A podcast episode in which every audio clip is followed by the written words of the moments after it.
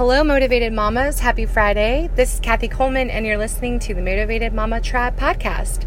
So, today is Friday, and you know what that means another episode of F It Friday.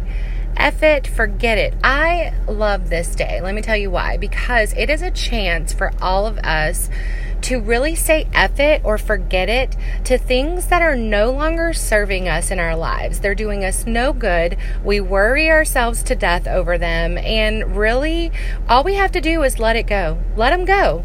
Say F it. So today's F it is F, waiting on others or depending on others. The reason why I came up with this one is because I was talking to a friend, and this friend has really been wanting to start a workout routine. Not even really working out, like taking a walk in the morning. The only thing is, is that she wants her husband to do it with her, and so she's been setting the alarm at like 5:30 in the morning and waking him up and asking him to go for a morning walk with her, and he's saying no, um, whether he's tired or I don't know, like just doesn't want to go for a walk early in the morning. And so she took his no and she turned it into her no. And when we were talking, I was like, So you didn't go for the walk? And she said, No. And I'm like, Why didn't you go for the walk? So, it, I mean, you cannot depend on other people to help you get started. Um, you cannot depend on other people to keep you motivated. And you can't depend on other people to be your cheerleader. So, not long ago, actually, right before I started my personal growth journey, I wanted my husband to work out with me. And I mentioned it to him, and we had a conversation that really went nowhere. It wasn't that he said no, it was just kind of, it just didn't go anywhere.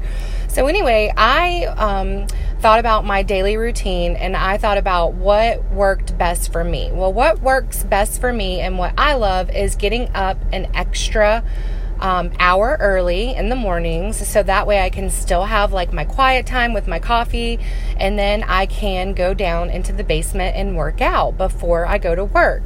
So, anyway, um, he did not want to join me on that, and that's perfectly fine. But and honestly, I'm kind of glad that he didn't want to join me because now I've just developed this super awesome routine when I'm down there. I put in my podcast and I zone out and I get it done and I feel so good. It's time for me to just be with myself, to be with my own thoughts, to plan out my day, to give gratitude, even throw in a little bit of meditation when I'm lifting weights. So, you know what? If he doesn't want to go down there with me, this is not his journey, it's my journey and I can't depend on him to be there. So, I'm going to get it done. I'm going to do it all by myself um, whatever it is that you're wanting to change in your life or add to it, you cannot depend on anyone else to get started. You have to be the one to push the start button. You have to be the one to get out of the bed in the morning, lace up the shoes, and walk out the door. Not your husband, not your partner, not your trainer, not your friends, not your coworkers, not people on social media. Those people are not going to come knocking at your door and get you out of the bed. Um, you're always going to be your biggest cheerleader. Oh my gosh, I love that saying because how true is that, guys? I mean, honestly, you are never going to have anybody um, more on your side and more of a cheerleader than you are to yourself. You're going to be the one that's going to push yourself. You're going to be the one that's going to congratulate yourself. Yes, moments might come from other people in your life. Um, congratulations, and I'm proud of you, and things like that. But those people aren't the ones that are making the decision for you to get up and get whatever it is that you want out of life to get it done. Um, so, you're always going to be your biggest cheerleader, and you have to want to do it for yourself and for your own higher purpose. You have to seek out your own motivation and the motivation that works for you. And let me elaborate on that. So, basically, when my husband said no um, to working out with me, or not saying no, but we just didn't do it. Anyway, um, I was like, okay, so let me take another first step because I'm kind of scared to go down there and like start a workout routine by myself. Not that I'm scared to go in our basement, but I'm just scared, like in general, that I'm going to quit on myself again or that I'm just going to wimp out on myself and not complete a workout when I've promised myself that I'm going to do it. But I felt like if my husband was down there with me, that would be kind of the motivation that I needed to push through. So, anyway, um, since he didn't do that, it all started with one book that I read. And that book really just kind of lit a fire under my butt. And I was like, hey, you know what? This is what I'm looking for. This is what I want. And so that book led to many other books. It led to, um, you know, motivational podcast, inspirational podcast, business podcast and that also led to um, me changing my social media following just to change it to people that and, that are inspiring and that are you know have the same goals and the same dreams that I have. And let me tell you what um, that's all the motivation that I needed. And you know what? Those things are not going to bend. And when I say bend it is if you depend on someone else or if you are waiting on someone else to start your dream or to start your goals, um, people bend. And when I say bend, I mean like, you know, like if you could picture yourself bending um, a ruler. Like people bend and they will bend on you, and you you can't fall back on those people. And they might not bend out of, you know, anything negative. Say something, say you have a friend and you two have just agreed to start a workout routine. Every day you guys are going to work out, high or hell, you know, hell or high water. It's happening. But uh, something comes up with one of her kids and she can't make it. So are you not going to go for that walk or that run? Of course you are. Well, at least I hope you would. So, anyway, people bend. You can't put all of your eggs in one basket when it comes to um, seeking your motivation. Um, and you definitely can't make it a person. Um, so whatever it whatever journey that you're on, just make sure that you realize that no one else's journey is going to look like yours. That kind of, you know, my husband's on his own journey. I'm on my own journey. I have friends that are on a different journey and our journeys look completely different and that is fine. That's totally okay. I don't expect theirs to look like mine and you shouldn't expect anybody else's to look like yours.